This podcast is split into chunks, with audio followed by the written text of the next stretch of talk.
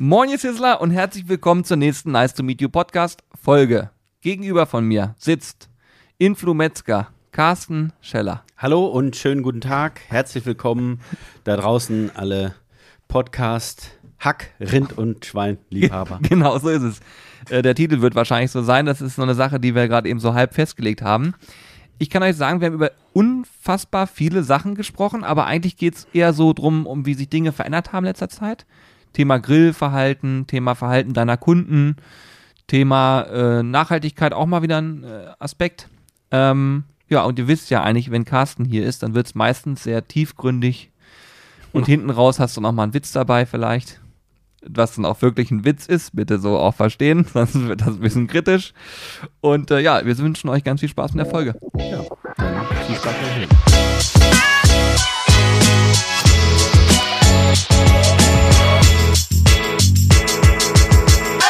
kannst du alles loswerden. Hast du einen Kaugummi im Mund? Ja, Das ist beim Podcast auch immer ganz gut. ja, ich schluck noch schnell runter. Meine Mutter hat immer gesagt, nicht Kaugummi runterschlucken, das verklebt im Magen. Ich weiß nicht, stimmt das eigentlich? Ja, ja, auf jeden Fall. Also bei mir ist es auf jeden Fall so. Ich habe. also, hast du jetzt runtergeschluckt? Nein, ich habe es dir in den Nacken gespuckt. Ja, okay, dann ist auch gut. Ja, das ist doch mal ein schöner Einstieg auf jeden Fall. Verklebter Magen. Nein, also kein Kaugummi mehr. So habe ich es hingekriegt. Du- Schön, dass du da bist. Ja, finde ich auch schön. Ich habe gerade hier aus dem Fenster geguckt. Die Sonne lacht, allerfeinstes Grillwetter. Ist so, ne? Ja. Und gestern war ja schlechtes Wetter angesagt. Und dann habe ich zu meiner Frau reflexartig gesagt: Na und? Es gibt kein schlechtes Wetter. Grillsaison ist immer. Aha. Grillsaison ist nämlich eine innere Einstellung. Und dann bin ich darüber ins Nachdenken gekommen, wie sich dieses Thema Grillen über die Jahre so verändert hat. Also ich kenne das noch so von früher. Mein Vater hatte immer so einen Holzkohle-Schwenkgrill. Ja. Und auf diesem Schwenkgrill waren eigentlich nur Nackensteaks, denn Rückensteaks wusste man damals schon, ist trockene Quatsch. Und ähm, Bratwürstchen. Und dann Und dann- wurde gegrillt. Und dann immer über dem Schwenker, ne? Und ordentlich Bier. Bier immer obendrauf. Ne? Ja, ja, Klassiker. Und dann ging das ja irgendwann los, so die ersten Kugelgrills. Ne? Kannst du die dann noch in, so im Supermarkt, die ersten? Ja, ich, du, ich weiß. Ja, also das ist so ein Quatsch aus Amerika.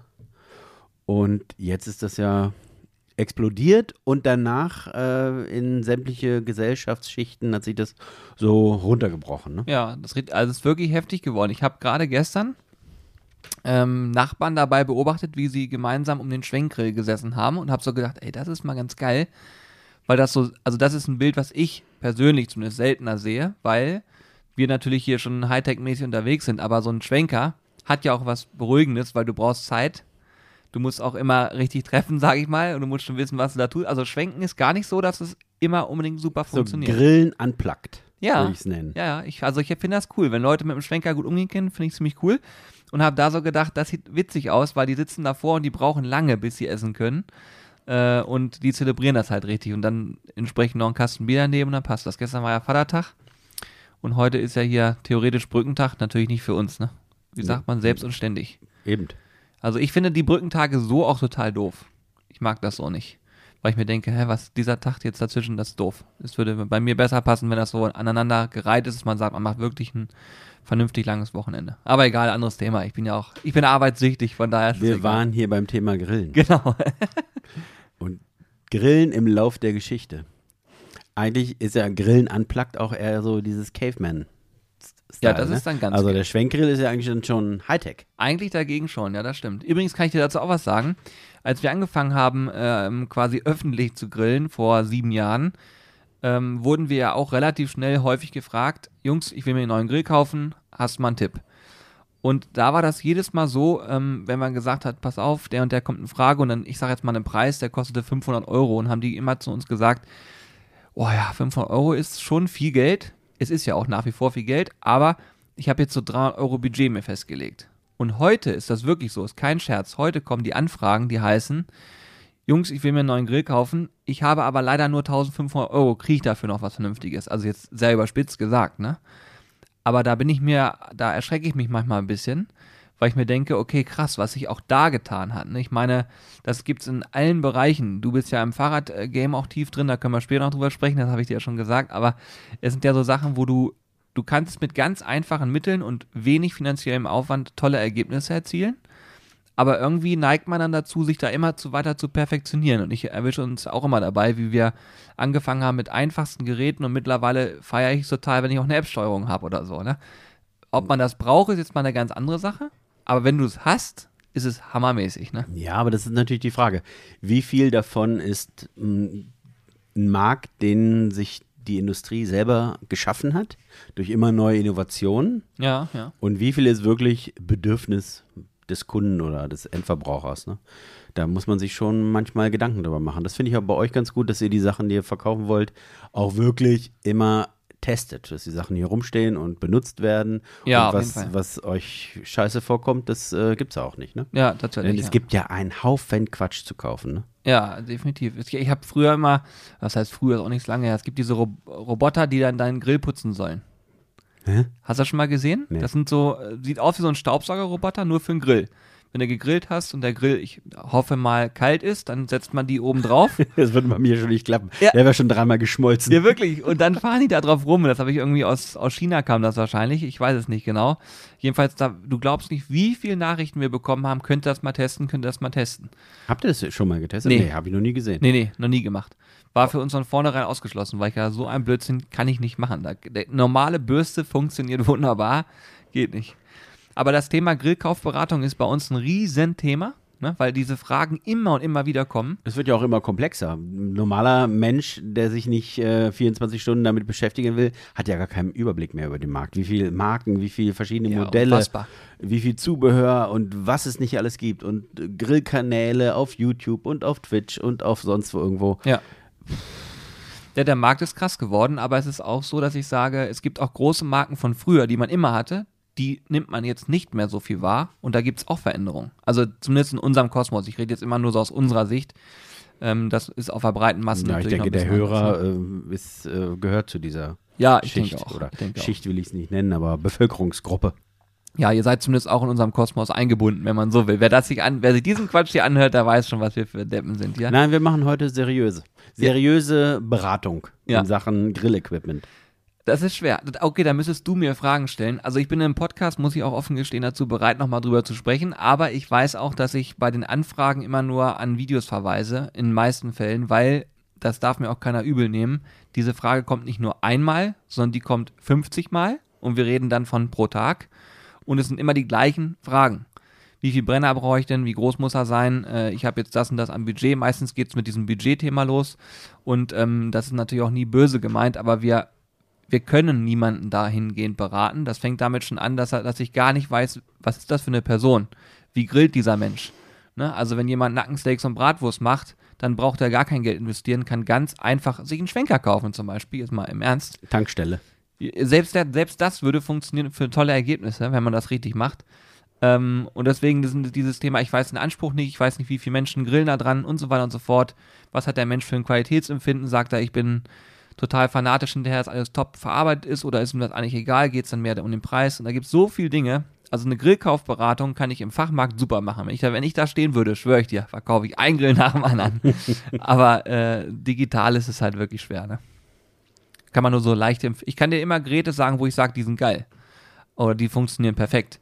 Aber das hilft dir ja auch im Zweifel nicht unbedingt weiter, weil du dann feststellen wirst, ja, ich brauche aber gar keine vier Brenner. Ich brauche die App Nee, aber es ist geil, wenn man es hat. Ne? Also es macht ja auch Spaß, wenn es das Hobby ist und man sich da viel mit beschäftigt, dann macht es ja auch Spaß, so ein glänzendes Ding in Silber oder in Schwarz oder wie auch immer, so auf Ja. der Terrasse stehen zu haben und wieder zu putzen und sich dann zu überlegen, was mache ich als nächstes, sich da Mühe zu machen und Zeit äh, zu investieren.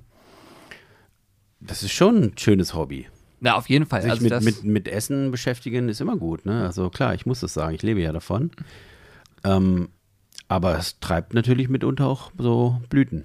Ja, absolut. Ich, du, ich habe mir vor kurzem die Frage gestellt, wenn jemand anfängt mit Grillen und dass das, also wenn er anfängt, bedeutet für mich das erste Mal ähm, sozusagen über so Klassiker hinweggeht und sagt, ich möchte zum Beispiel mal ein äh, Bratenstück machen oder ich möchte auch mal ein Steak zubereiten und dieses Thema indirekte Grillen und so weiter für sich entdeckt.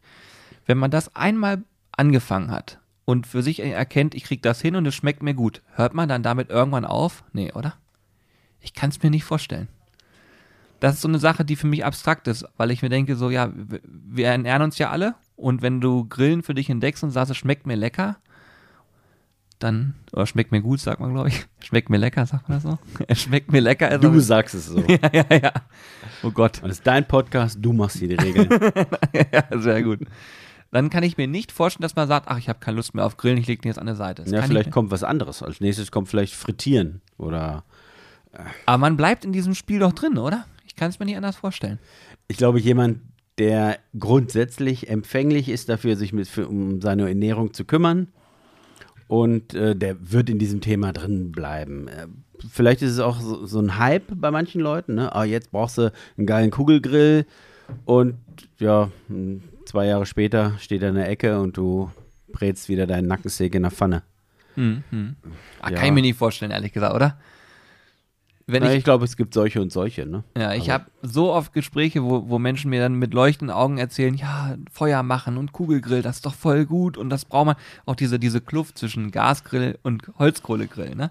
Dass man auf keinen Fall als Holzkohlegriller sagt, ich würde mir jetzt einen Gasgrill kaufen. Dann kaufen sie irgendwann doch einen und sagen, naja, gut, okay, ist schon ganz cool. Also ich glaube auch nicht, dass das Thema verschwindet, aber ich glaube daran, dass sich das über die nächsten Jahre nochmal wieder verändern wird. Ja, da glaube ich auch dran. Ne?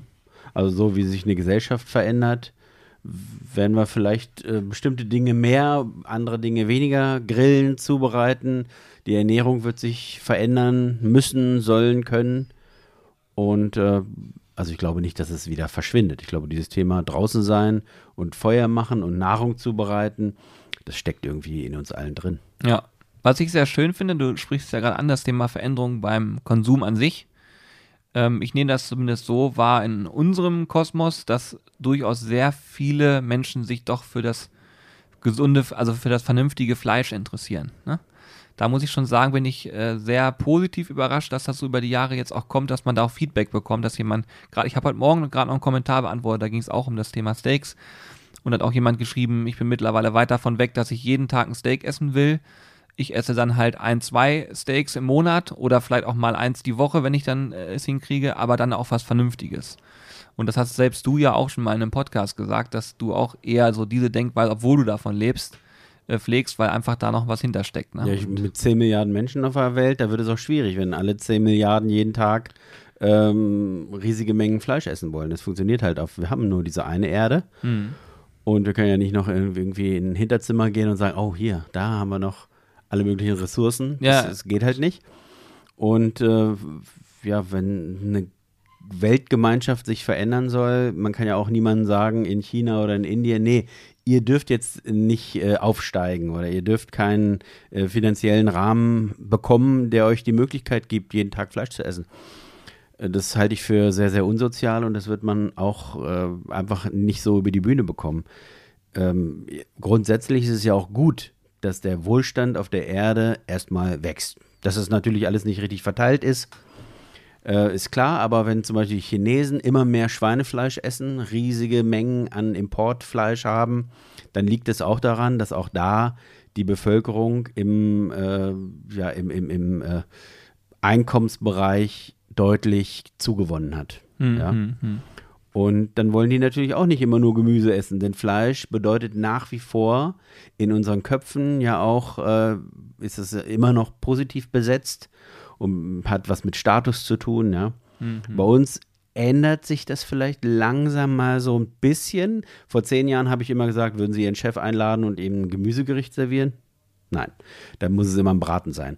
Heute, denke ich, gibt es in Deutschland schon Bevölkerungsschichten, die sagen, ich lade meinen Chef ein, es gibt heute vegan. Ja, ja. Also gut, das ist in Berlin, im Prenzlauer Berg und das ist nicht äh, irgendwie im Sauerland im letzten Kaff irgendwo. Ne? Das hat auch was mit Gesellschaft zu tun und mit Umfeld und klar, aber so ganz langsam fängt das an, sich zu verändern und das ist auch grundsätzlich erstmal gut. Ich sehe das auch so, dass wir nicht jeden Tag Fleisch essen müssen. Denn viel von dem Fleisch wird einfach, äh, ohne darüber nachzudenken, einfach gefuttert. Die, Pizza, die Salami auf der Pizza, keiner macht sich Gedanken darüber, wo die mhm. ähm, Tiefkühlpizza, wo da das Fleisch für die Salami herkommt. dann nehme ich einfach eine Margarita. Dann brauche ich mir da keine Gedanken drüber machen. Dann habe ich schon einen Beitrag geleistet. Und am nächsten Tag esse ich einen Gemüseeintopf und dann kaufe ich ein Stück Fleisch mit Knochen. Und da habe ich mit dem Knochen dann noch die Möglichkeit, eine Suppe oder eine Brühe oder einen Eintopf oder irgendwas zu machen. Und so kann eine Ernährung in Zukunft aussehen. Und ob dann irgendwann mal das Fleisch gar nicht mehr von Tieren kommt oder aus einem Bioreaktor, dass wir zu Hause auf der Fensterbank so ein Ding haben wie so ein Oh Toaster. Gott, bitte nicht. Machen wir Pulver rein, Bitte nicht. ein, Sta Oh ein Starterpulver und so und so viel Liter Wasser. Und wenn du, äh, dann hast du noch ein Proteinpulver und vielleicht irgendwie synthetisches Fett. Und wenn du ähm, durchwachsenes Fleisch haben möchtest, machst du von dem synthetischen Fett ein bisschen mehr oben rein und drückst Um auf Gottes Knopf. Willen, wie, so, das mal wie so vor. ein Brotbackautomat. Ja, ich habe da schon oft drüber nachgedacht. Ich habe neulich mal in einer Fachzeitschrift einen Artikel gelesen, wie die Welt sich verändern könnte. War so eine fiktive Geschichte. Fand ich hochinteressant. Hab dann aber, also erst habe ich die Hände über den Kopf zusammengeschlagen und habe gedacht, oh nein, ey, mein Beruf, äh, das ist jetzt bald vorbei. Aber ich selber sehe mich ja eigentlich als Fleischer. Ich bin weder der Bauer, der die Tiere erzeugt, noch bin ich äh, der Schlachter, der die Tiere schlachtet, sondern wir sind eigentlich der Veredler. Mhm. Und der Rohstoff für eine Veredelung, warum soll ich den, wenn das durchaus gesellschaftliche und vielleicht auch sogar geschmackliche Vorteile hat oder auch kalkulatorische Vorteile, warum soll ich das nicht auf dem Fensterbrett in so einem Bioreaktor erzeugen und dann einfach rausnehmen? Habe ich so einen schönen Block. Der, da ist genau das drin, was ich haben will. Ich habe nicht mehr diese Schwankungen. Das Schwein ist mal fett, mal mager. Im Sommer sieht es anders aus wie im Winter. Das ist mal groß, mal klein. Ich kann auf den Knopf drücken. Und Oh Gott, ich kann es mir gar nicht vorstellen. das ist jetzt natürlich provokativ und das ist auch natürlich nicht der Anspruch, den ich an meinem Beruf habe.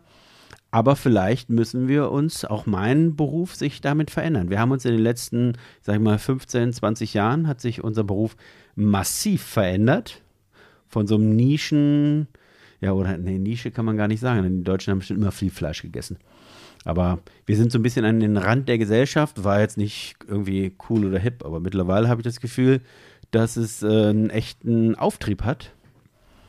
Und ähm, was wollte ich jetzt eigentlich sagen? Weiß nicht, ich aber wollte was ganz Schlaues sagen. weiß ich nicht, aber ich kann dir sagen, dass die handwerkliche Fleischerei auf jeden Fall im Trend ja, aber ist. unsere Kernkompetenz ist ja eigentlich das Herstellen von Wurstwaren. Hm. Und äh, klar, diese ganze Geschichte, die kommt daher früher, man muss, hat im Herbst geschlachtet und man muss es irgendwie konservieren, über den Winter bringen. Das sollte für alle reichen und das musste irgendwie äh, verarbeitet werden. Daraus kommt diese Geschichte des Wurstmachens. Heute ist es eher so motiviert aus bestimmten Geschmacksgründen. Ich mag den und den Geschmack oder ich mag die und die Kombination und dann wird diese Wurst hergestellt, fertig. Ja. Und ähm, vielleicht, also wenn man es sich von der Seite dem Thema nähernd, ist es vielleicht gar nicht so schlimm, wenn ich da kein Tier hatte, das auf, in dem Stall gestanden hat. Und deswegen, diese Geschichte mit dem Bioreaktor lässt mich nicht so richtig los. Also ich finde, das hat durchaus äh, Charme, so eine Idee. Das muss natürlich auch vernünftig schmecken und muss sich auch darüber Gedanken machen, wo bekomme ich denn den Rohstoff her. Aber ich bin weit davon zu, en- entfernt zu sagen, wie viele Kollegen, oh, der Beruf stirbt aus. Das glaube ich nicht. Hm, hm. Denn ähm, ähm, dafür ist dieses Essen von Fleisch zu sehr in unserer DNA verankert, glaube ich. Mhm. Also das wird nicht, ja, zumindest ist das im Moment mein Eindruck. Denn diese ganze riesige Branche macht sich massiv Gedanken. Ähm, aber das kann man natürlich nicht von heute auf morgen umkrempeln. Aber jeder Einzelne kann so ein bisschen mitmachen. Und wenn ich sage, ich esse nur einmal die Woche vernünftiges Fleisch und den Rest der Zeit verbringe ich mit Gemüse, darf ich natürlich auch nicht die Scheuklappen aufsetzen und sagen, ja, wo das Gemüse denn herkommt, ist scheißegal. Auch da, ne, Absolut, nein, nein, absolut. wir haben uns einfach durch, unser Ma durch unseren maßlosen Konsum, ich höre mich heute auch so ein bisschen an wie so ein Prediger, ne? Ja, ja, aber ich höre jetzt, ich bin andächtig, höre ich gerade noch zu. Ähm, durch unseren maßlosen Konsum haben wir uns auch so ein bisschen äh, ins Off geschossen. Ne? Und manchmal tut es ganz gut, wenn man sich wieder ein bisschen neu settelt und da, dieses neue Bewusstsein kombiniert mit neuen Technologien. Ich glaube, das wird am Ende zu einer Situation führen, die uns auch weiterhin einen Genuss bietet. Niemand muss davor Angst haben. Ja? Hm. Und ähm, ich glaube, dieses Thema Fleischersatzprodukte äh, ist ein Thema, was für mich in meinem Laden noch keine Rolle spielt, aber das kommt immer stärker. Frage ist natürlich, warum muss ich ein Fleischersatzprodukt haben? Warum kann ich nicht gleich ganz offensiv sagen, ey, ich esse heute Sellerie? Hm. Fertig. Hm. Du hast übrigens was gemacht bei dir im Laden, äh, was du noch nicht so lange da hast, was ich aber total gut finde. Du hast jetzt Bowls, ne, die du anbietest. Also Bowls, das. Äh, Haben wir da nicht schon mal drüber gesprochen? nee, so jetzt gerade auch in diesem Kontext nicht. Achso. Also du bietest das ja an. Und das finde ich total gut, weil du damit ja einfach mehrere Fliegen einer Klappe schlägst. Du hast auch jemanden, der sagt, ich will jetzt mal den Salat haben. Also wir essen tatsächlich, könnt ihr auch bei uns in den Stories auf Instagram sehen, regelmäßig jetzt auch Salat hier. Zumal ich gerade auf meiner Mission minus 10 Kilo bin. Mit dicker Mayo, Mayo drauf. Nee, also, nee, nee, So nee. Mayo-Dressing, Cocktail-Dressing. Ja, das eine Mal schon. Aber wir sind halt auch richtig fancy, denn Empelde, weiß jeder, ist part of Prenzlauer Berg. Auf jeden Fall ist es tatsächlich so. Also Carsten bietet jetzt auch Bowls an zum Mittag. Und das finde ich persönlich total gut, weil es einfach äh, mal eine Abwechslung ist und äh, du da auch, wenn du zum Beispiel Fleisch mit drin hast, eine sehr hohe Qualität hast und so weiter und so fort. Und ich sehe es auch, die Kunden nehmen es gut an. Ne? Selbst bei der Verpackung hast du ja auch viel Wert auf Nachhaltigkeit gelegt. Da ist ja so eine vermeidliche Plastikabdeckung drauf, die aber aus Rohrzucker, sag mir mal, wie das, wie das heißt. Ist das richtig so? So ein Zuckerzeug, ne? Irgendwas, ja. Aber es löst sich jedenfalls auf und äh, Es löst sich auf, ja. Unter Laborbedingungen ist es nach 750 Jahren kompostiert. super, sehr gut. Nein, ähm, klar, auch da müssen wir natürlich was machen, wenn man sich so überlegt. Alleine bei unserem Mittagstisch, ne, wir machen so roundabout 100 Essen zum Mitnehmen am Tag. Und es gibt in Deutschland, weiß nicht, wie viele Fleischereien gibt es denn noch? 12.000, glaube ich, ist eine aktuelle Zahl. Das weiß ich tatsächlich nicht. Und die meisten machen Mittagstisch, sagen wir mal von 10.000, die machen Mittagstisch. Und die verkaufen alle im Durchschnitt, also manche verkaufen durchaus viel, viel mehr Essen ne, als wir. Und äh, ja, 10.000 Betriebe, A, 100 Essen, kann sich jeder ausrechnen, nur in den Fleischereien, wie viel Styroporverpackungen das sind. Mhm. Und ähm, ja, also wir führen da demnächst auch eine Alternative ein, zumindest für die Leute, die regelmäßig zu uns kommen, denn das meiste sind Stammkunden. Klar, wenn ich mal eben auf Durchreise bin ähm, und komme eigentlich aus Kassel, dann kann ich nicht nach Empelde zurück und die Verpackung zurückbringen, wo Pfand drauf ist. Das ist natürlich Quatsch, aber es gibt ja mittlerweile Modelle, wo sowas äh, zentral organisiert in mehreren Städten läuft, wo ich in verschiedenen, an verschiedenen Standorten ähm, die das Geschirr wieder abgeben kann. Und es gibt da die tollsten Sachen. Man muss sich nur mal ein bisschen mit beschäftigen. Also wir machen mit, wir wollen noch ein paar Tage dabei bleiben und äh, dazu gehört das, also neben vernünftigem Fleisch und der Wegen der Erzeugung und Futter und so weiter, was da alles eine Rolle spielt, Tierwohl, spielt natürlich auch so diese, dieser Gedanke der Nachhaltig, Nachhaltigkeit ist so ein abgedroschenes Wort, aber ich glaube, einfach hat auch was mit Vernunft zu tun. Es muss jedem klar sein, dass eine Million Styroporverpackungen nur in einem Wirtschaftszweig pro Tag, äh, dass es nicht funktioniert auf Dauer. Ne? Ja, ja finde ich ziemlich gut. Ich finde den Ansatz gut. Ich äh, habe auch gerade, ähm, kann ich auch ein bisschen bei uns mal erzählen, wir sind ja auch ähm, immer dabei, Prozesse zu optimieren bei Produkten und so weiter und so fort. Und jetzt hatte ich vor kurzem, da ging es auch um das Thema Verpackung für ein, äh, für, ein, für ein Thema. Also wenn du sagst, ich will nachhaltig verpacken, dann ist das eine richtige Herausforderung. Das ist, weil die, gerade diese Preisstruktur, die dahinter steht, ist im- immens. Also man hat teilweise wirklich einen Faktor von 10 oder so. Und das finde ich ziemlich traurig, weil in meinen Augen müssten die Großen, also die, ich glaube, dass Unternehmen wie wir auch, also die kleineren, sage ich mal, äh, die haben immer Bock auf sowas und die geben alles, aber die kriegen niemals den Preis, den sie bräuchten, damit das in irgendeiner Form richtig spannend wird. Und die richtig Großen, die das eigentlich vormachen müssten, die tun es noch nicht. Und wenn die den Markt aufräumen würden, ne, die richtig großen Jungs und sagen, pass auf, wir stellen auf nachhaltig um, es gibt ja mittlerweile kompostierbare Lösungen und so weiter und so fort, und die würden das im großen Stil machen, dann würde auch die kleinere Firma, sag ich mal, davon profitieren, weil der Preis sich verändern würde.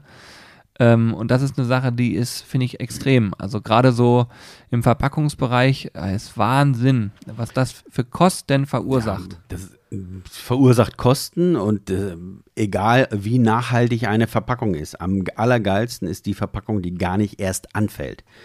Ja, Ich will euch jetzt hier nicht vor, äh, ne, ans Bein pinkeln, aber klar, dieser ganze Bereich des Online-Shoppens sorgt für extreme Müllberge. ob das nun äh, kompostierbar ist oder Peng, aber da wurde Energie für aufgewendet.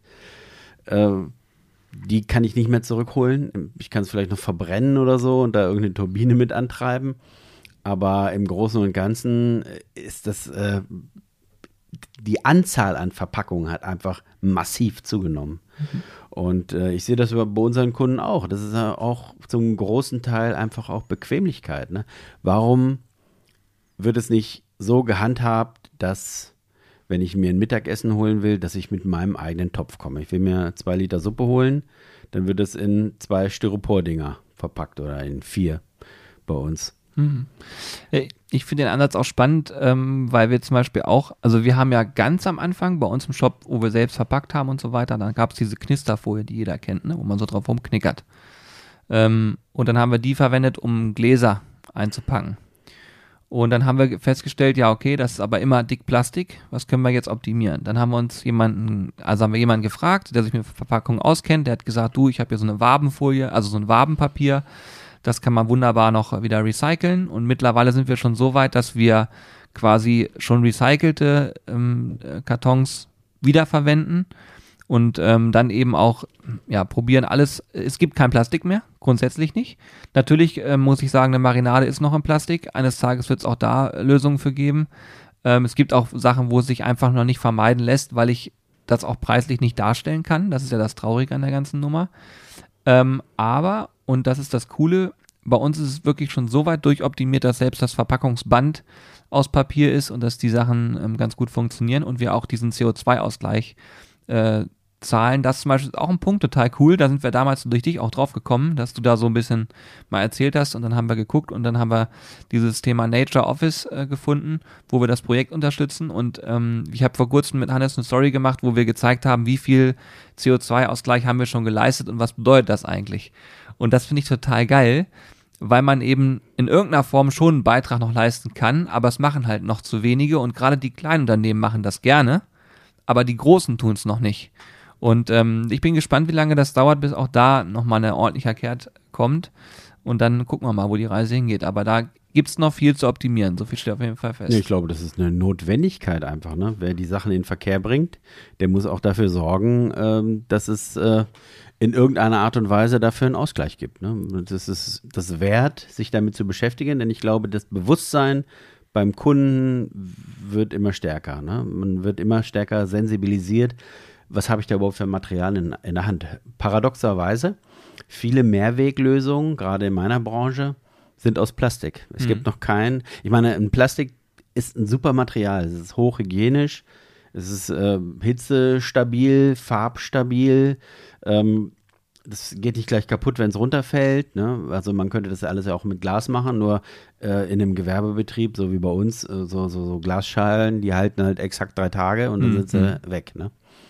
Und äh, viele Mehrweglösungen sind eben aus Plastik, aus diesen Gründen. Und ähm, das ist ja auch interessant. Ist es wirklich die schlechtere Lösung, eine Plastikschüssel 100 Mal, 10 Mal, 20 Mal, 50 Mal, wie auch immer zu benutzen? Oder ist es besser, für diese 50, 20, 100 Mal immer eine kompostierbare Palmblattschale oder sowas zu nehmen? Wo ist tatsächlich äh, der Punkt, wo man sagt, da, ab da ist das Plastik aber äh, eigentlich vom CO2-Fußabdruck wieder besser oder mhm. von der Nachhaltigkeit. Ne? Das ist, glaube ich, ein spannendes Thema. Mhm. Ja, ich bin, also wir sind da grundsätzlich immer sehr offen und äh, haben auch mit vielen Lieferanten da immer Kontakt. Also ist es zum Beispiel auch so aktuell, wir entwickeln ja immer Produkte in irgendeiner Form.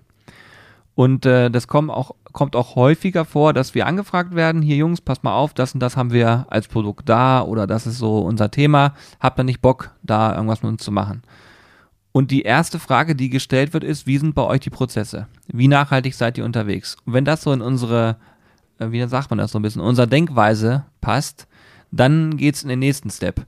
Und ich glaube auch, dass das äh, langfristig total spannend sein wird. Und was ich auch glaube ist, dass die Community, also sprich ihr, die jetzt gerade ja auch zuhören, ähm, sowas in irgendeiner Form wertschätzen, weil wir sehen das daran, wie viel Unterstützung wir auch kriegen, aber gleichermaßen auch diese Information darüber, die Transparenz, ist, glaube ich, auch sehr wichtig dabei. Weil wenn du nämlich sehr nachhaltig unterwegs bist, ich rede jetzt nicht von uns, sondern auch mal einen anderen Betrieb, und du das aber nicht nach außen kommunizieren kannst, nimmt es keiner wahr. Aber dass das äh, bedeutet, dass du halt auch eine immens höhere Ausgabe tätigst, damit du das sein kannst. Ich glaube, es macht dann schon Sinn, damit auch nach draußen zu gehen. Und viele, glaube ich, haben dieses, dieses Sprachrohr noch gar nicht, dass sie sagen können, ja, wir, wir können das mal so ihre Kunden gegenüber, ja, okay. Aber das ist mehr mitbekommen und dann sagen, okay, dann gehe ich mal lieber zu Laden A oder zu Laden B, weil ich weiß, da wird das eine oder andere mehr beachtet. Ich sehe das ja auch im, im Supermarkt oft, gerade der, wenn du im Gemüsebereich stehst oder auch bei den Obstsachen, dass Menschen da sind, die ihr Körbchen dabei haben und die Sachen reinpacken und eben keine Plastiktüten hängen da auch gar nicht mehr, ne? Plastiktüten hängen da nicht mehr.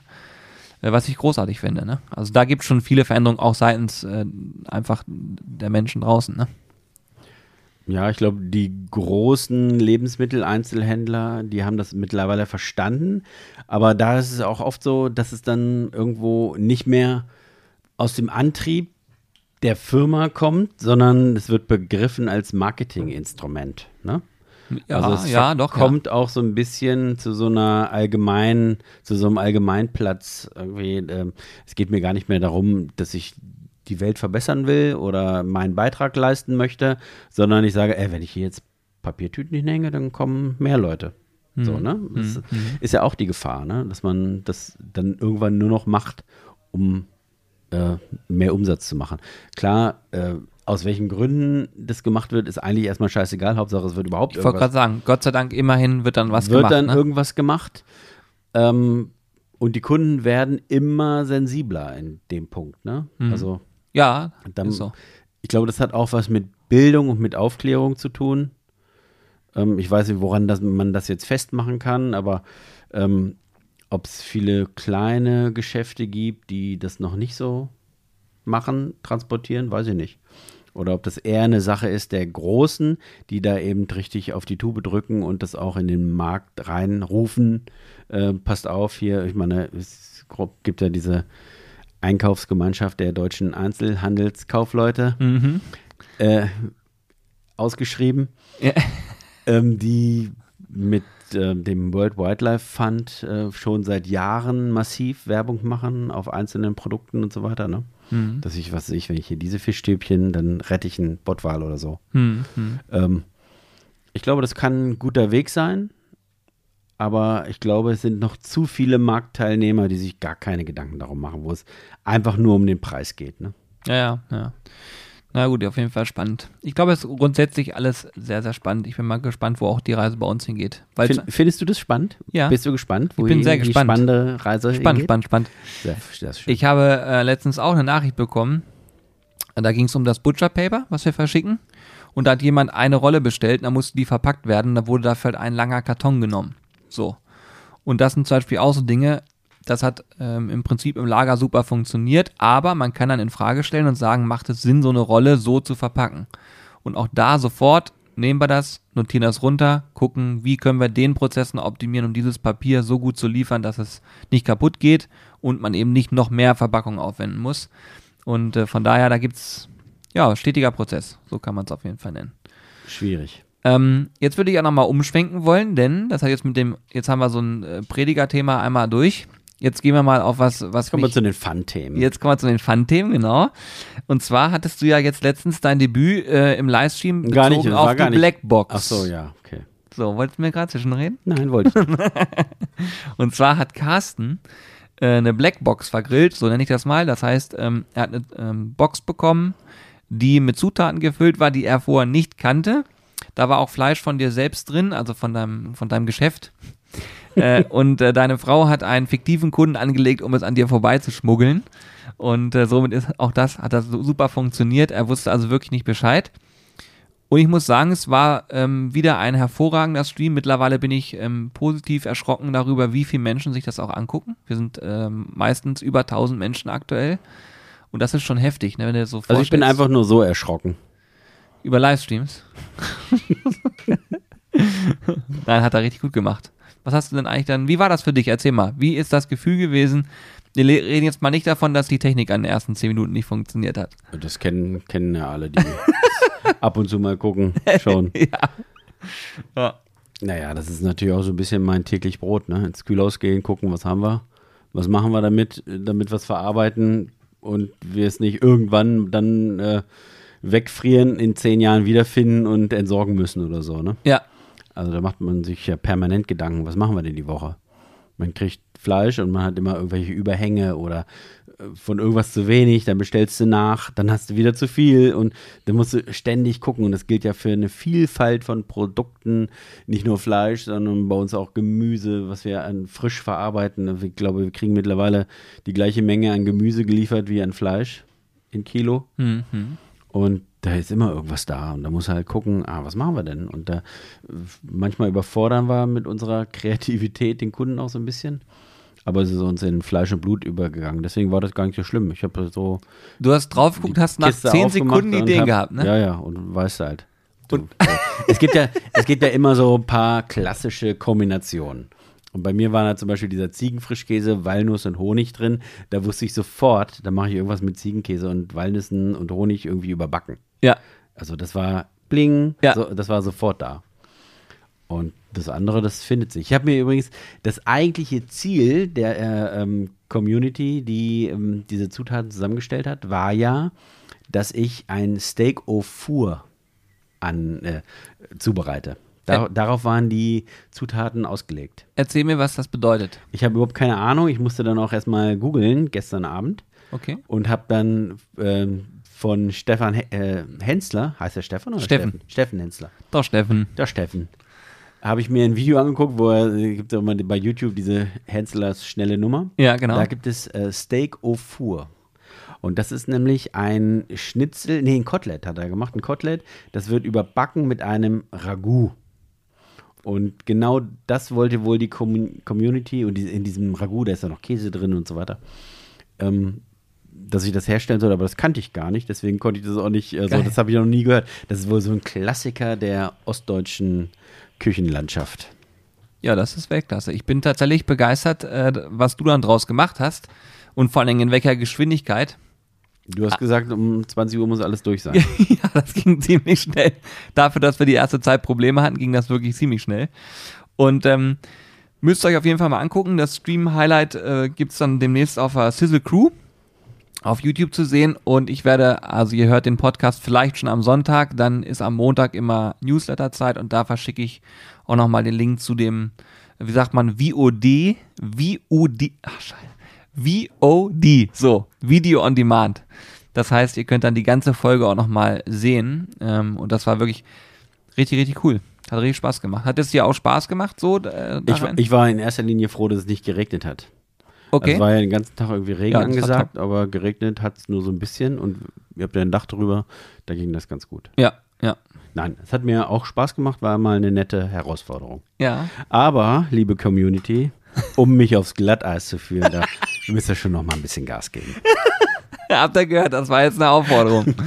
Großartig. Er hat auch hier vorher schon rumgesponnen. Kriege ich jetzt Austern und so. Aber ich, ich sag mal so, selbst wenn es Austern gewesen wären, wäre für dich jetzt auch kein Thema, wo du dann. Nein, also ich habe mit meiner Frau darüber diskutiert, äh, was ein Warenkorb gewesen wäre, der mich wirklich, wo ich die Waffen gestreckt hätte. Ja. Und da habe ich schon überlegt, das wäre eigentlich so eine Kiste Krustentier, so Karkassen, nur die Schalen, Ach so, ja, okay. Also wirklich, wenn es schon. eine ja. Schale Erdbeeren ja. und ein Netz Zitronen. also da hätte ich, ja, hm, tja, aber immer wenn Fleisch dabei ist, dann bin ich eigentlich sicher. Ne? Da- Das ist wie so ein alter Gaul drauf und Ja. gib ihm. Ja, auf jeden Fall. Ich finde das Format selber ähm, für mich auch immer sehr unterhaltsam. Ich habe einmal selber auch schon äh, kochen oder grillen dürfen. Ähm, demnächst wird dann Hannes mal dran sein. Also jeder macht das auf jeden Fall bei uns einmal hier im Team. Und ich finde, das war ähm, vom Unterhaltungswert ist das immer sehr gut. Und das sieht man auch daran, bei, äh, bei, bei, bei Twitch sieht man immer sehr schnell, ob das gefällt oder nicht, in dem Moment, ob die Zuschauerzahlen konstant sind oder extrem fallen. Und da waren sie durchweg konstant. Ich habe mir am Anfang gedacht, okay, wir sind in den ersten zehn Minuten komplett versagt, was Technik angeht, aber wie sagt man das so, Schadenfreude scheint ein Thema zu sein. ich stehe dann meistens da, werde rot im Gesicht und überlege mir, wie kriegst du jetzt die Kuh vom Eis? Ja, Ich finde auch ein ganz interessantes Format, so fürs Fernsehen. Ne? Gibt es sowas nicht, wo dann so Prominente so eine Blackbox bekommen? Ähm, Gibt es sowas? Ja, also gut, es ist ja so ein bisschen abgeguckt von der, von der Geschichte ähm, bei Kitchen Impossible, nur dass da eben das Gericht fertig Ich wollte gerade sagen, da ist ja ein fertiges ne? Gericht drin. Das ist ja nur die, der halbe Spaß. Aber ich finde dieses improvisierte Kochen, müsste ich überlegen. Ich, ich habe jetzt nicht Ladet euch doch mal ein paar andere Prominente, neben mir weitere Prominente ein. Ja, langfristig wollen wir es auf jeden Fall machen. Also langfristig wird auch das ganze Thema noch äh, sehr, sehr spannend. Aber ihr müsst ganz oben ansetzen, ne? Also die Queen, der Papst, Ja, die haben auch alle Bock. ACDC, Ja, Depeche Mode, genau. Madonna, Wie du auch diese Lady Reihenfolge Gaga. für dich Lady Gaga. Ja, ja, genau, die Reihenfolge, ja, sehr gut. Ja, also ich, ähm, ich glaube, dass man sich da noch viel einfallen lassen kann und wenn wir schon über Veränderungen allgemein sprechen, bei uns wird sich auf jeden Fall noch eine ganze Menge verändern, weil wir sind eigentlich immer drauf erpicht zu überlegen, was kann man wieder tun, um vielleicht nochmal irgendwo eine Veränderung, eine Verbesserung hervorzurufen. Und gerade das Thema Livestreaming, wir haben natürlich festgestellt, dass unsere Technik, wie ich gerade schon sagte, manchmal nicht so will, wie, es soll. Und wir lassen jetzt gerade ähm, tatsächlich parallel ein Programm schreiben und programmieren, das auf uns abgestimmt ist, wo alles passt, wo wir in Zukunft auch ähm, an den Kameras noch Dinge verändern können, die vorher gar nicht denkbar waren. Was natürlich auch dann dazu führt, dass das alles noch viel krasser werden kann. Aber mit der, ich sag mal, 95-prozentigen Gewissheit, dass die Technik dabei nicht versagt. Ähm, weil in dem Fall hat man dann jemanden, wo man sagen kann, hier, ihr habt uns gesagt, das funktioniert. Jetzt bezahlen wir es dann doch nicht. äh, aber ich denke, das wird wunderbar funktionieren, weil äh, die Jungs und Mädels machen sich da jetzt schon seit mehreren Wochen Gedanken drüber. Ähm, ich könnte da jetzt auch technisch drüber erzählen, aber ich glaube, das ist ein bisschen langweilig. Ihr könnt euch auf jeden Fall darauf einstellen, dass es ähm, deutlich entspannter wird, weil man eben ohne Probleme streamen kann. So. Außer das Netz fällt aus, dann haben wir ein Problem. Ich bin übrigens auch immer ein großer Freund, wenn ihr so außer Haus geht, so Roadmovie-mäßig. Das habt ihr ja auch schon ein paar Mal gemacht. ja, Das äh, fand ich immer sehr amüsant. ja. Auch das ist ein Thema, wird es mit Sicherheit geben. Jetzt war ja alles sehr eingeschränkt und ist auch noch nicht optimal, aber ich denke, dass es noch ein paar Wochen dauert und dann geht das langsam wieder so los, wie man sich das vorstellt und wünscht. Und dann bin ich wirklich sehr gespannt, weil wir wollen auch gerne mit Gästen arbeiten. Wir haben auch schon einige in der Pipeline, die äh, sich angekündigt haben und gesagt haben, komm, wir haben Bock da drauf. Der Papst, die Queen, Genau. Lady Gaga, Da haben wir wieder Depeche. Mode, ACDC. rufen ständig an auch, muss ja. man sagen. Es ist ganz schlimm. und ja, und ich kann euch sagen, markiert euch im Kalender den 12.06. ab 10, ab 11 Uhr, ab 11 Uhr, glaube ich. Da werden wir Beats and Barbecue machen. Auch ein Livestream-Format auf einem Samstag. Ähm, wie der Name schon sagt, Beats and Barbecue heißt, es geht um Musik und um Grillen und das wird wirklich, ich glaube, das wird auch ein wirkliches geniales Format. Ich mache Beats und Bratwurst. Ja, ich, worauf hättest du Lust, dich daran zu beteiligen in dem Stream? Was wäre so dein Teil, wo du sagst, darauf habe ich Bock? Weil wir haben Zeit, wir haben geplant, bis 18 Uhr dann durchzustreamen. Wir werden auf jeden Fall Pulled Pork machen, das haben wir den Zuschauerinnen und Zuschauern schon versprochen. Ähm, aber gibt es irgendwas, wo du sagst, weil ich könnte mir vorstellen, mit dir mal so eine vernünftige Bratwurst herzustellen, Triple Cheese, Vierfachkäse oder was auch immer, irgendwie sowas könnte man mal machen. Ja, bin ich spannend auf jeden Fall. Ja? Ja, aber so live ist dann halt doch nochmal anders als in dem Video, ne? Ja, absolut. Du kannst dann nichts schneiden, ne? Ja, das finde ich, ja. Finde ich aber gut. Ich finde das gerade gut. Ja. Also, wenn du Bock hast, können wir das machen. Dann würden wir mit dir quasi so eine Art äh, Bratwurstkurs noch mit einbinden, den wir ja auch ausweiten können. Ich meine, wenn es dann um irgendwelche Fleischkunde-Themen geht, kann man das noch mit einbringen. Ähm, wir haben ja auch nächsten Mittwoch, also ihr hört den Podcast vielleicht vorher, dann nächsten Mittwoch ist der 19., glaube ich. Ähm, da haben wir auch einen sehr coolen Burger-Stream geplant, wo wir auch wieder so ein bisschen Burger-Kunde machen, weil wir, ähm, ja, kann man ein bisschen was drüber erzählen. Da werden wir auch das Fleisch vernünftig wolfen und sowas vorweg und mal ein bisschen drauf zeigen, was man da so machen kann. Haben wir vor einigen Monaten schon mal Ein gemacht. bisschen Aufklärungsarbeit, denn Hack ist keine eigene Tierart.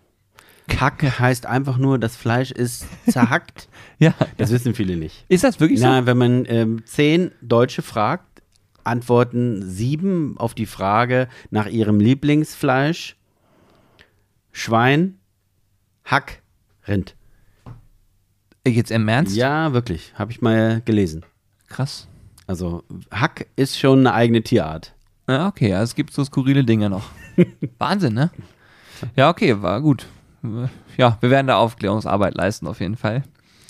Ähm, ich bin mal gespannt, wie der. wie Verschiedene der Hackrassen Hackrassen. und Aufzugsbedingungen von Hack, Hack. womit wir wieder beim Bioreaktor sind. oh Gott.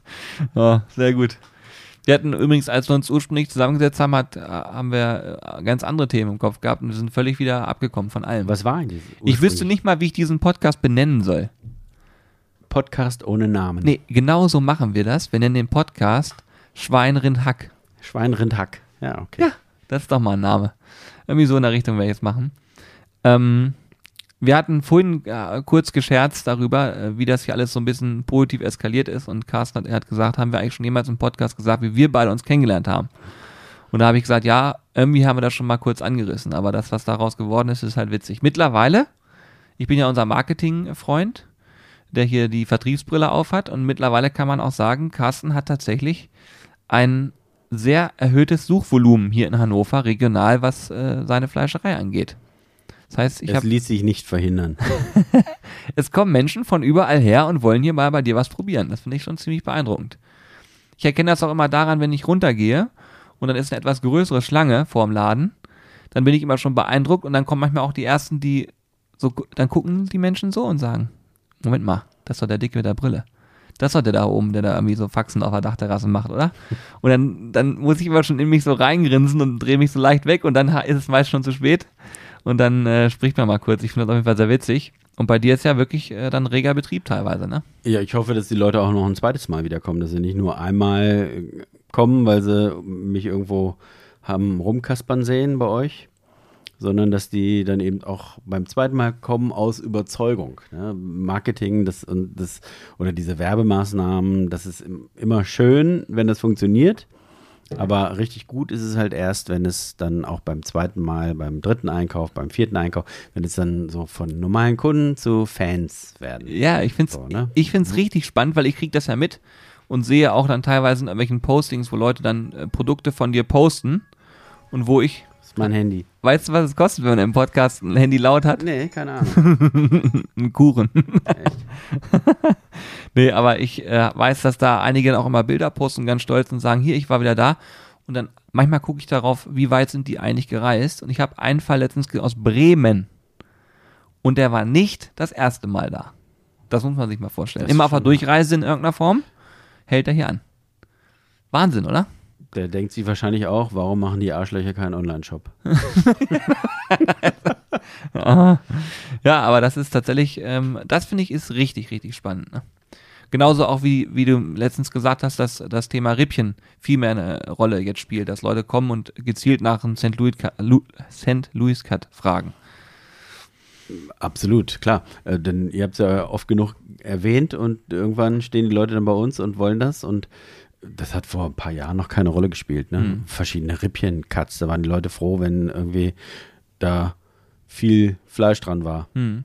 Und äh, gut, das spielt immer noch eine Rolle, aber verschiedene Zuschnitte von Rippchen, das hat nie irgendwie eine richtige Rolle. Es gab Leiterrippchen und es gab Bauchrippchen. Und dann gab es noch Knorpelrippchen, wenn die Bauchrippen einmal in der Mitte durchgesägt waren. Hm. Das war's. Hm. Und mittlerweile haben wir, glaube ich, sieben oder acht verschiedene Rippchen-Zuschnitte. Und äh, ich schlage mal die Hände über den Kopf zusammen, weil wir sind ja nach wie vor eine klassische ähm, handwerkliche Fleischerei. Und wir kriegen ähm, geschlachtete Schweine angeliefert. Und dann müssen wir das zerlegen. Und man muss sich dann, wir kriegen dann zweimal die Woche angeliefert. Und wenn wir dann Dienstag beliefert werden, dann müssen wir uns ja Gedanken machen, was machen wir damit jetzt bis Donnerstag oder bis Freitag, ne? Hm, hm. Ähm, und dieser Plan steht dann und dann wird alles zerlegt. Und dann kommt natürlich am Donnerstagnachmittag der Anruf, äh, kann ich für morgen früh noch das und das, aber dann ist es bei uns schon zerlegt und dieses äh, Bewusstsein, die Leute denken dann immer, oh, die haben auch nie was da. Furchtbar, ne? Also das ist mittlerweile schon ein Problem, weil bei manchen Rippchen-Cuts zerschneidest du ja andere Dinge, Hm. die du vielleicht auch verkaufen willst. Aber dieses Stückchen Fleisch hängt dann mit an diesen Rippchen dran und ein Tod kannst halt nur sterben. Ne? Hm, hm. Und wenn du sagst, ja, wir machen aber einen Rippenbraten äh, die Woche im Angebot, dann können wir halt keinen St. Louis Cut mehr machen. Ne? Wenn wir 10 oder 15 Schweine haben, dann, äh, ja, dann ist, sind die Rippenbraten halt alle im Tresen als Rippenbraten. Und wenn dann jemand anruft und will St. Louis Cut, dann müssen wir halt sagen, nee, tut mir leid, geht nicht mehr. Ne? Und das Hm. ist so dieses Bewusstsein dafür, das ist schon ein bisschen schwierig. Deswegen hier der Aufruf, ruft einfach früh genug an. Ich weiß, es ist schwierig, man hat ja manchmal nicht die Ruhe und man sagt, oh, äh, nächste Woche ist bestimmt auch schönes Wetter, da mache ich Rippchen.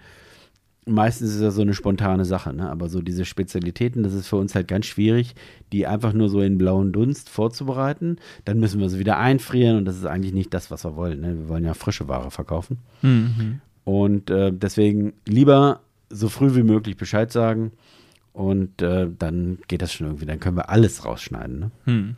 Aber das, da hat sich ähm, auch viel verändert bei uns. Hm, Ich finde auch, dass ähm, ich, ich, ich kann immer nur, die Sachen äh, beurteilen, die ich zum Beispiel auf irgendwelchen Bildern im Netz dann sehe, wenn da, da Sachen stehen, dass Menschen durchaus auch gerne dann sagen, okay, ich, wenn ich jetzt das erste Mal da bin, dann probiere ich mal ein paar Sachen aus. Und wenn sie dann drüber sprechen, dann hat, siehst du im nächsten Posting von dem anderen, ich habe, danke für die Empfehlung, ich habe mir jetzt auch mal die Bratwurst gekauft und finde die halt mega. Und ähm, ich finde gerade, dass, dass man eben auch mal sagt, okay, es ist jetzt halt nicht da, Ich glaube, du überwachst uns im Netz besser, als ich das selber tue. Nee, ich krieg ich das mit. Kennst du diese Sizzle Crew äh, Facebook-Gruppe? Ja, aber da gucke ich irgendwie selten rein. So, und ich bin da, dadurch, dass das, die läuft bei mir im Feed immer rauf und runter, das heißt, die habe ich immer im Blick. Und da so. sehe ich extrem viel aus der Region auch. Ehrlich, dann muss ich da auch mal gucken. Ja, ist total interessant. Auf jeden Fall. Also es macht wirklich äh, Spaß. Das, was ich mittlerweile immer merke, ist, dadurch, dass wir so in unserem täglichen äh, Tun hier doch, also mit vier Leuten ist es schon sehr anspruchsvoll, sage ich mal, wenn man an allen Fronten äh, vernünftigen Content liefern möchte. Und äh, ich hatte ja auch diese Newsletter-Thematik jetzt die letzten Wochen auch ausgefeilt und bin da versunken. Dann merke ich auch selber, wie ich es nicht mehr schaffe, in so einer Facebook-Gruppe mal was zu kommentieren, mal ein bisschen aktiver zu sein. Ähm, oder auch auf dem Discord-Server mal vorbeizugucken und mal zu horchen, wie, wie, wie geht's euch denn allen? Meistens äh, geht's mir nur darum, auch mal zu sagen, hey, ich wünsche euch einen schönen Tag, weil dass man auch das Gefühl hat, okay, die sind jetzt nicht nur, haben das nicht umsonst äh, hochgezogen. Ich lese sehr viel mit, äh, nehme sehr viel wahr und klingt mich auch gern mal ein, aber ähm, ich merke auch, dass das nicht so einfach ist. Und ich habe mir das auf die Fahne geschrieben, dass es eigentlich so mein Part ist, äh, viel da zu interagieren, aber ich bin meistens mit ähm, ja, entweder in Privatnachrichten über Instagram oder Facebook beschäftigt, wobei auch da, da kommt so viel, dann hast du so diese Anfragenbox oben und dann willst du die abarbeiten, dann kommen neue rein und dann denkst du so, okay, das schaffe ich jetzt nicht mehr. Dann probiert Alex jetzt nochmal aus und äh, ja, wir wechseln uns da so ein bisschen ab und Alex macht ja bei uns auch das Shop-Thema und so schafft man es halt nicht mehr, da immer rauf zu gucken. Aber ihr seid euch gewiss, wir lesen viel mit. Also das ist bei uns teilweise auch schon so. Äh, was so richtig durch die Decke gegangen ist, sind Anfragen über Google. Ich weiß nicht, ob ich da an der falschen Stelle ein Häkchen gesetzt habe. Nee, ich sag ja, du Äh, hast ich krieg- Traffic. Also wir kriegen massiv, also bestimmt, ja, was heißt massiv, aber wenn wir acht, zehn, zwölf Anfragen auf dem Vormittag kriegen über Google, dann muss da einer sitzen und die beantworten. Ne? Und da, da habe ich im Moment noch keine so richtige Infrastruktur für. Ja, äh, das sind alles Dinge, die kommen und mit denen muss man dann lernen umzugehen. Und das ist ja das, was es so richtig spannend auch macht. Ich habe zum Beispiel auch immer gedacht, naja, bei uns im Büro, das Telefon haben wir ja da, aber das wird jetzt nicht so oft klingeln, weil das geht ja. Es klingelt in einer Tour wirklich. Es und ich habe auch früher in meinem vorigen Job im Vertrieb habe ich mit vielen Unternehmern zu tun gehabt. Und äh, da war dieser klassische Vertriebler, ich wurde dann auch gerne einmal als Vertreter äh, b- betitelt. Die Vertreterbesuche müssen angekündigt werden, war immer so ein Lieblingsspruch. Ähm, und wenn dann jemand Kaltakquise gemacht hat und einfach reingestolpert ist, war der entweder, wenn man äh, ein bisschen smart aufgetreten ist, ging das. Wenn man reingepoltert ist, war das meist nicht so cool. Und ähm, da wurde mir immer und immer wieder gesagt, Mensch, Julian, pass auf, das ist nett, dass du da anrufst, aber hier rufen ständig Leute an. Jeder will irgendwas und die wollen immer alle was verkaufen und so. Und ich habe mir gedacht, naja, komm, übertreib, ein bisschen übertreibt ihr schon, ne? Ich kann mir nicht vorstellen, dass das so heftig ist, wie ihr mir das immer erzählt. Heute denke ich da ganz anders drüber. Es ist eine ganz andere Nummer ähm, geworden und das hat sich auch, es ist zwar auch oftmals schön, weil ich auch gerne mir so Sachen anhöre und es sind dadurch auch tolle Geschäftsbeziehungen übrigens auch entstanden durch genau sowas. Ähm, aber manchmal ist es auch äh, tricky. Deswegen bin ich ganz froh, dass wir viel auch über digitale äh, Wege lösen, also über E-Mail, über Anfragen, dann eben dieses WhatsApp-Telefon, was wir extra eingerichtet haben für Shop-Anfragen, ist halt auch ganz cool, weil du immer sofort eine Antwort kriegst, in der Regel, wenn wir es schaffen. Ähm, und das ist auch vom Service-Gedanken, wir wollen halt immer euch den bestmöglichen Service so liefern, dass ihr nicht das Gefühl habt, ich bin hier alleingelassen mit meiner Frage. Aber es ist auch oftmals sehr herausfordernd. Manchmal kriegt man auch eine Antwort wie, ich hätte jetzt erwartet, dass du mal antwortest in den letzten zwei Stunden. Ist dann nie böse gemeint, aber geht halt auch nicht immer. Das ne? gibt es bei uns regelmäßig. Also ich finde E-Mail super, wenn ich irgendwie einen geschäftlichen Kontakt habe und der braucht noch Informationen. Ja. Dann brauche ich den nicht anrufen, muss den nicht von der Arbeit abhalten, kann ich das da hinschicken, fertig. Was ich schwierig finde, sind so Sachen, ähm, ich freue mich über jeden Auftrag, über jede Bestellung, aber unabhängig davon, wir kriegen halt auch so E-Mails, ich hätte gerne Hack, geht das? Hm. Das ist die E-Mail, die ist irgendwie am Abend vorher um 22.35 Uhr geschrieben. Morgens um 6 Uhr, bevor ich anfange zu arbeiten, mache ich einmal E-Mail-Postfach auf und dann gucke ich da rein. Dann sehe ich, dann, was soll ich jetzt zurückschreiben? Ich hätte gerne Hack, geht das? Schreibe ich zurück? Ja. Hm, hm. So. Dann ist äh, Frühstückszeit, so gegen 8 Uhr. Da gucke ich dann das zweite Mal bei den E-Mails. Ähm, dann steht da drinne, okay, dann hätte ich gerne 500 Gramm. Dann schreibe ich zurück, ja, super, 500 Gramm, vielen Dank. Von welchem Tier? Mittagessen, kurz vorher, so um eins, gucke ich dann nochmal ins E-Mail-Postfach, da steht da drin, Lamm. Dann schreibe ich zurück, ja, Lamm, ja, ist jetzt blöd gelaufen, wir kriegen morgen früh frisches Lammfleisch, äh, geht erst morgen früh. Dann kommt zurück, nee, morgen früh brauche ich nicht. Dann schreibe ich wieder zurück, Ja, das ist. äh, ne? Und das ist so ein Rattenschwanz. Wenn einmal anrufen, sagen, hallo, hätte gerne 500 Gramm Langhackfleisch, geht es heute? Nee, geht morgen, okay. Dann nehme ich heute Rind, aber ich bestelle für morgen 500 Gramm. Zack, dauert 30 Sekunden, ist das Ding gelutscht. Also für solche Sachen finde ich das E-Mail unglaublich bekloppt. Ja, da unterscheidet sich ja auch euer Business ein bisschen von meinem Betrieb.